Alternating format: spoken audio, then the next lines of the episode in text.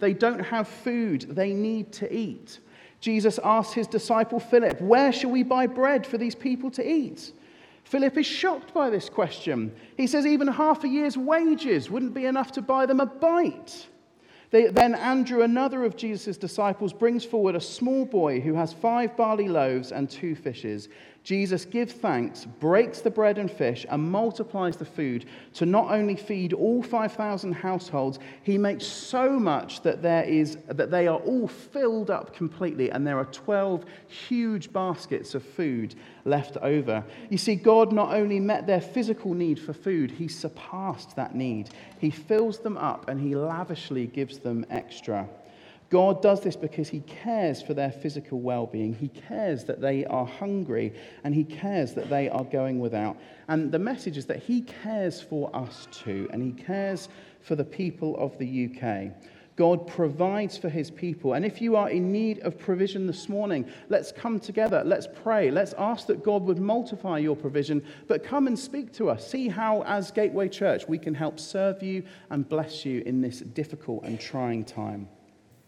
But what we will come to read is that whilst Jesus cares for their physical need, whilst he miraculously does something about their physical need, his primary concern is for their spiritual need. And what we will read is that he does something about this as well. So if you've got your Bibles, turn with me to John chapter 6, and we're going to read from verses 25 to 59.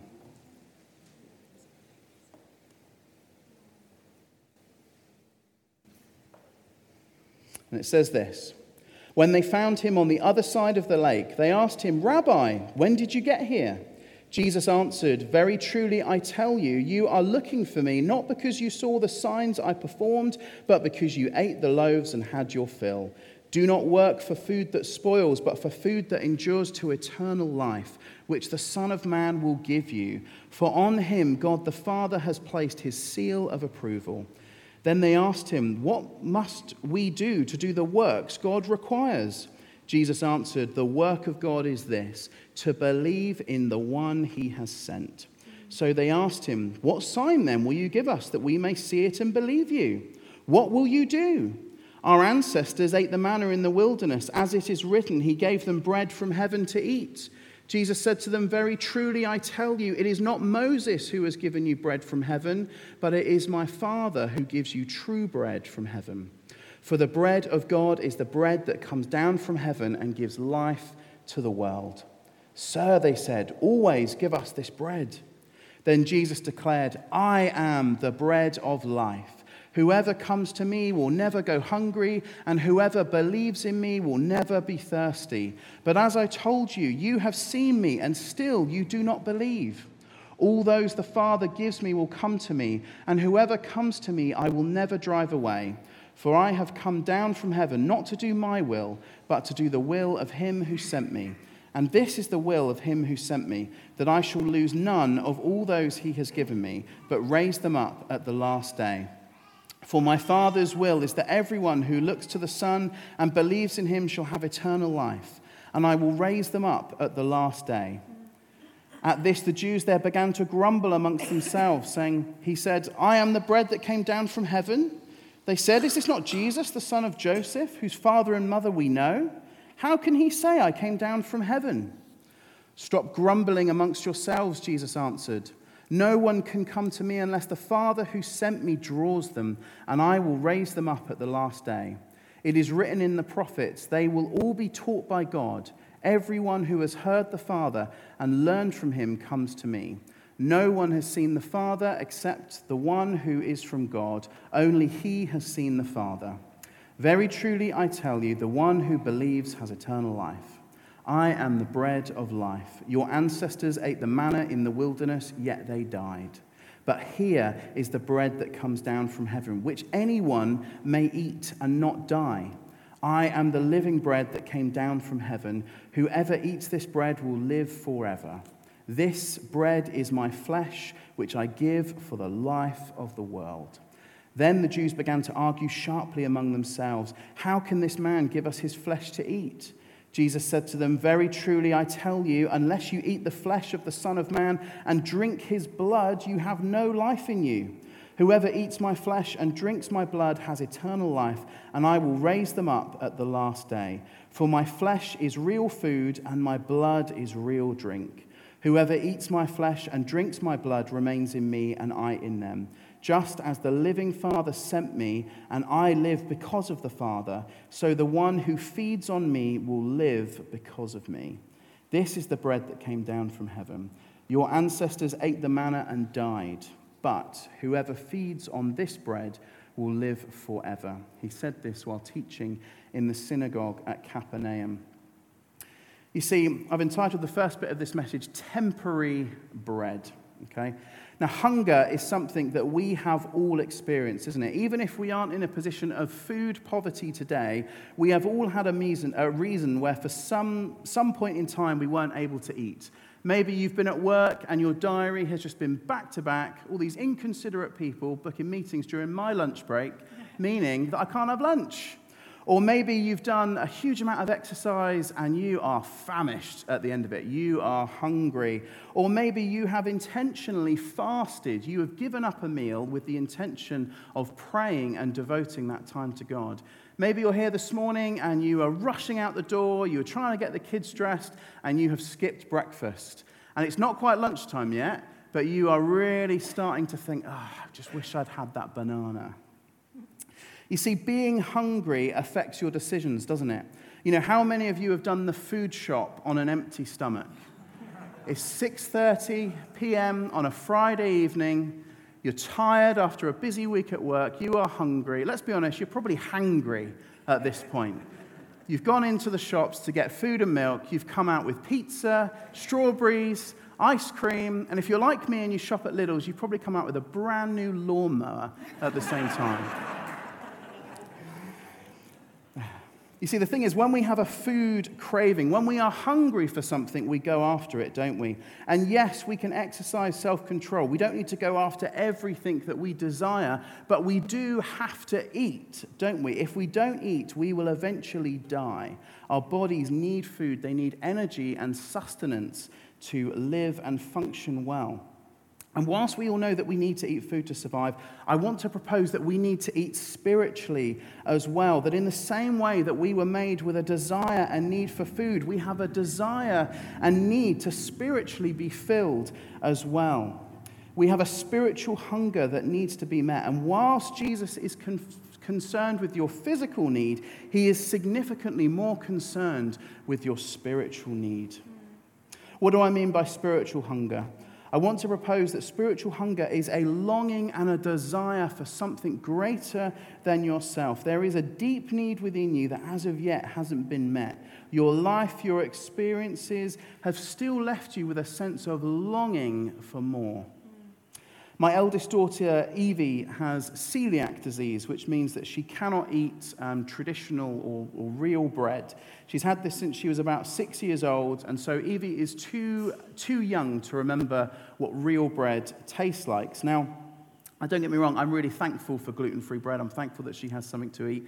And I'm thankful that for so many of you here that I also know are celiac or have intolerances, that we have, even as our communion table, we have gluten free bread that you can eat.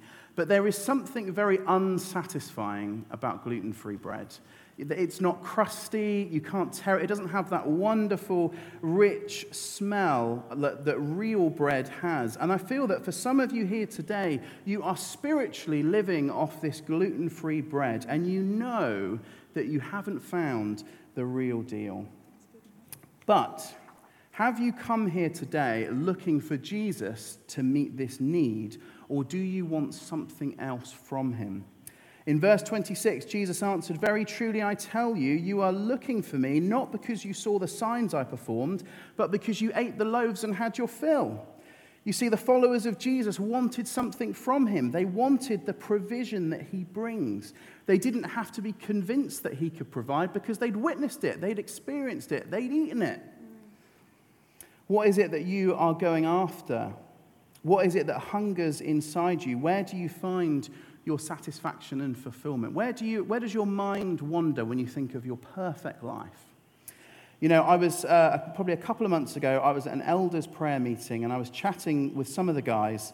And one of the guys says to me that his neighbor has just been made redundant. And this neighbor had a really, really good job, got paid lots of money, and got a very, very generous golden handshake.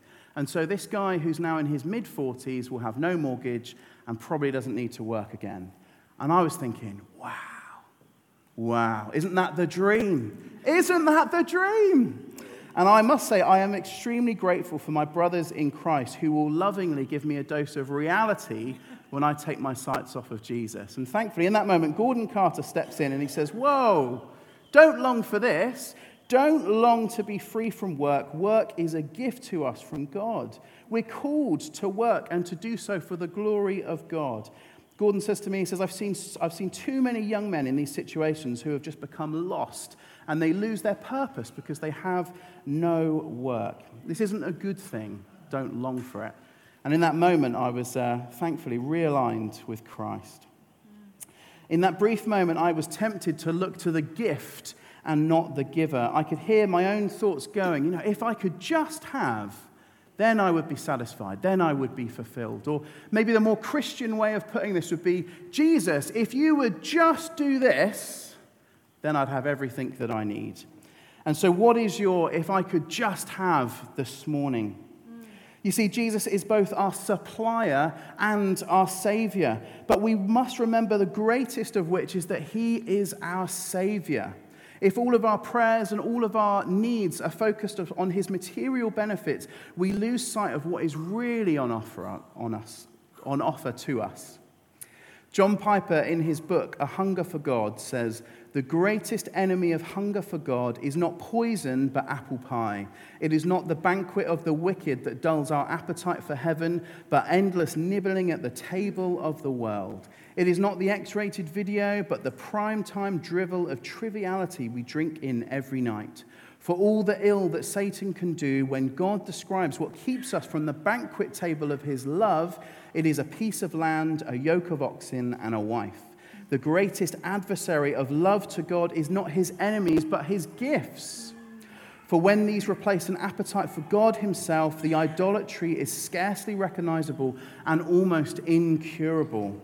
What he is saying here is don't make the good things the ultimate thing. Enjoy God's blessing. If God gives you money and you have a nice house, enjoy it. If God has blessed you with a nice car, enjoy it. If God has provided for you to go on the holiday of a lifetime, have a wonderful time and know that me and Hannah collect Starbucks mugs from around the world.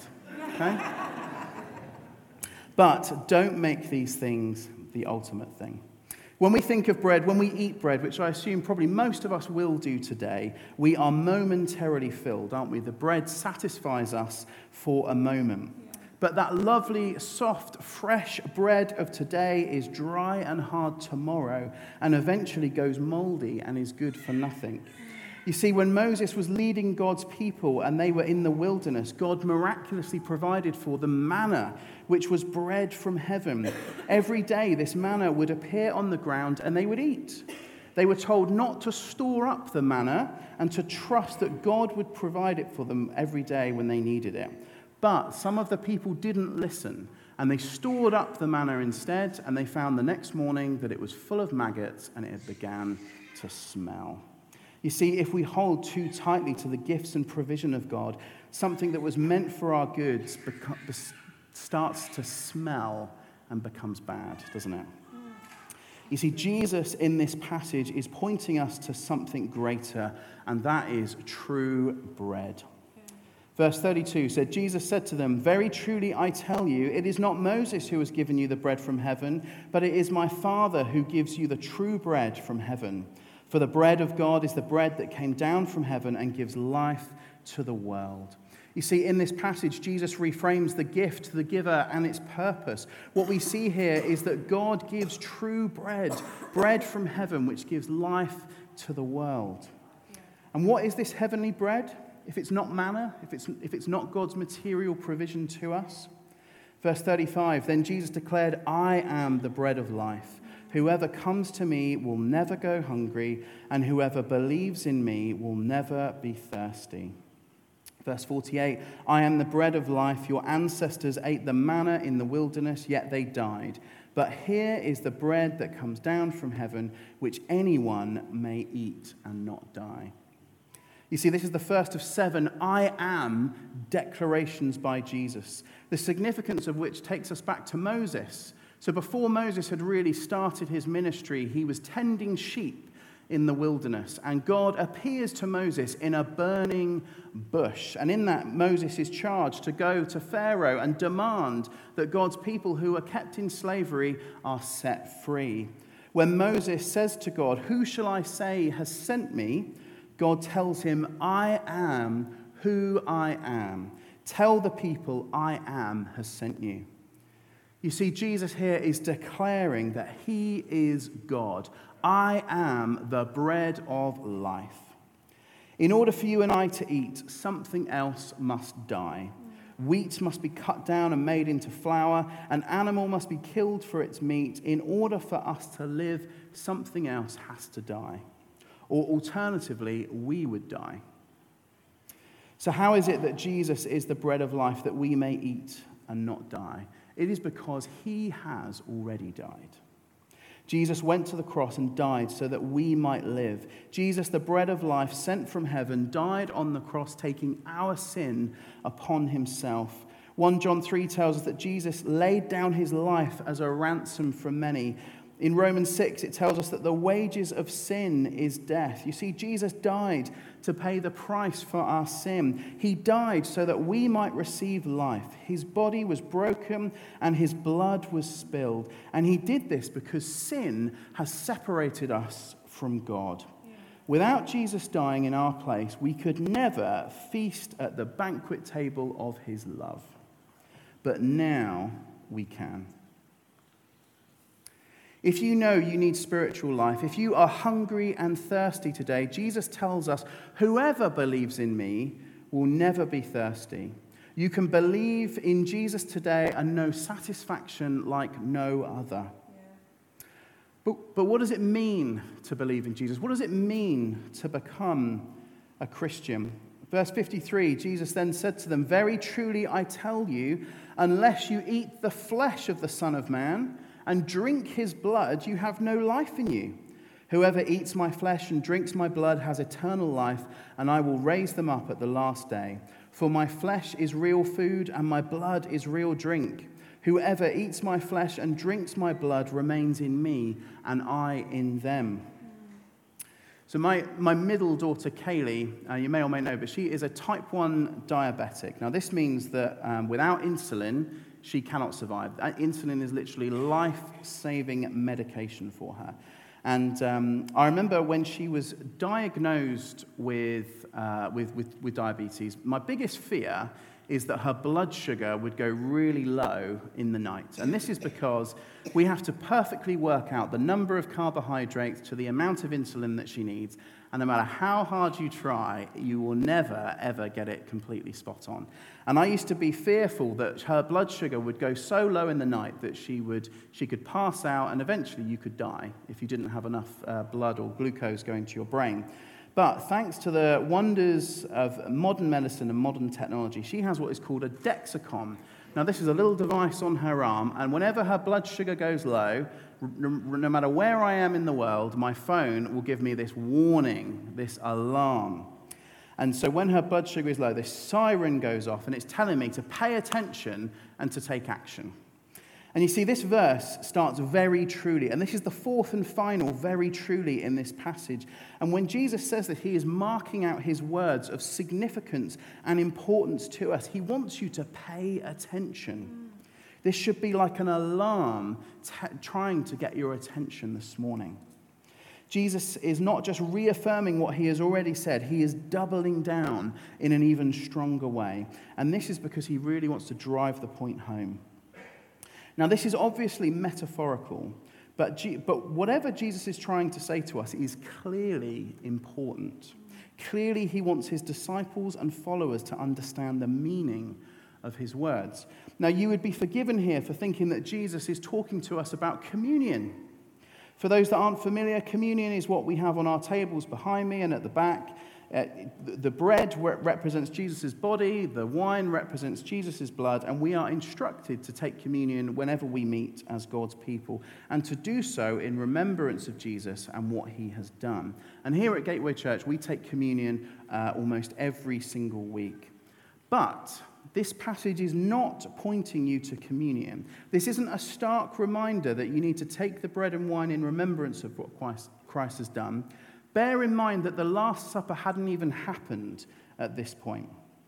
In fact, it's the opposite. Communion should point us to passages of Scripture like this. There is no ritual or work that you can do in order to achieve salvation and life from Jesus. We cannot be saved by simply taking communion or going to church or being baptized. These things are good things, these things are great things, but in and of themselves, they will not save you. Jesus says this in verse 29 the work of God is this, to believe in the one he has sent. This isn't a works based religion, but it is a faith based relationship with Jesus. You see, you cannot save yourself through good works. You cannot earn what you are looking for. You need to believe in the one who was sent. I said earlier that we need to look to the giver and not the gift. But this is the one exception because Jesus is both the giver and the gift. He gave himself in order to save us. Jesus reframes the gift and the giver and its purpose because it is all about him. So, what is the very truly point that you need to hear today? When we eat and drink, we take something into the very core of our bodies, don't we? Our food and drink is broken down and it permeates every part of your body. Jesus is saying that you need to take me into your innermost being, into the core of your very life. Jesus isn't an add on to our lives. He isn't some addition to make us feel warm and fuzzy at Christmas or Easter. My friends, this is a warning against nominal Christianity. This is a warning about keeping Jesus at arm's length. Jesus is saying you need him to permeate every part of your life. You need to take him inside yourself, your deepest, darkest thoughts, your every desire of your heart, everything that makes you you needs to be transformed by Jesus. You need Jesus in your workplace. When you work, you work with purpose for the glory of God, bringing order out of chaos and doing good to the world around us. Let Jesus reframe your work for his glory and watch the incredible sense of purpose that follows. For those of you that are in education, study and work hard, knowing that God has a plan and purpose for your life. Don't compromise and give in to the pressures of the world, but let Jesus permeate your life. What about your marriage? For those of you that are married, marriage between a husband and a wife points us to Jesus, doesn't it? Husbands are called to lay down their lives for their wives, and we see this in Jesus dying for his bride, the church. What about parenting? Parenting isn't just about meeting the material needs of our children. It isn't just about ensuring that they have the latest iPhone and designer trainers and that they have the best experiences in life. It is about directing their hearts toward God, teaching them to know and be content in Jesus. Jesus wants to get into your friendships and relationships. He even wants to get into your finances. Jesus wants you to be free from the love of money, knowing that the material will not satisfy the eternal longing within you. Jesus wants to permeate your life so that he becomes the one true desire of your heart. Unless you eat the flesh of the Son of Man and drink his blood, you have no life in you. Can you say today that you have taken Jesus into your life in this way? See, for the believer here today, my question or response to you is Have you become focused on the gift and not the giver? Do you need to come afresh to Jesus, realign your eyes this morning? What is it we do when we are hungry? We eat.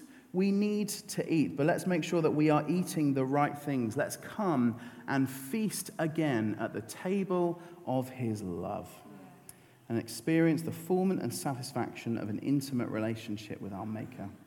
If you are here today and you know that you haven't accepted Jesus into your life, you haven't taken him into the very core of who you are, you haven't truly given over your life to him, and you know that you are spiritually hungry.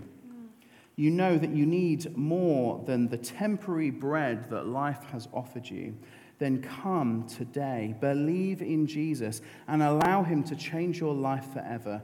Allow Him to meet your deepest needs and enjoy the overflowing of blessing that comes with it. You are invited to feast at the table of His love this morning. Jesus doesn't want to get into the center of your life because he wants to meddle or hinder you. He does this because he loves you and he cares for you and he has your best in mind. Okay? I'm going to invite the band to come back up. Let me just pray for us as we, as we go back into worship. Father, I thank you that you are so good. Lord, I thank you that you love us. I thank you, Lord God, that you, you don't leave us with the material. You don't leave us with the things that will never truly satisfy us. Lord, you gave yourself, the one true bread of heaven, so that we might be filled, that we might know life in its fullness. Father, I thank you that through your death, through your sacrifice, that we can come to you. And Lord, I pray now, would you help us, help us to enjoy feasting on you this morning, to enjoy your love, to enjoy your goodness, and to be refreshed and reminded of what it is you have done and achieved for us. God, we thank you. Thank you for who you are. We thank you for what you've done. Help us to enjoy you as we feast this morning. Amen.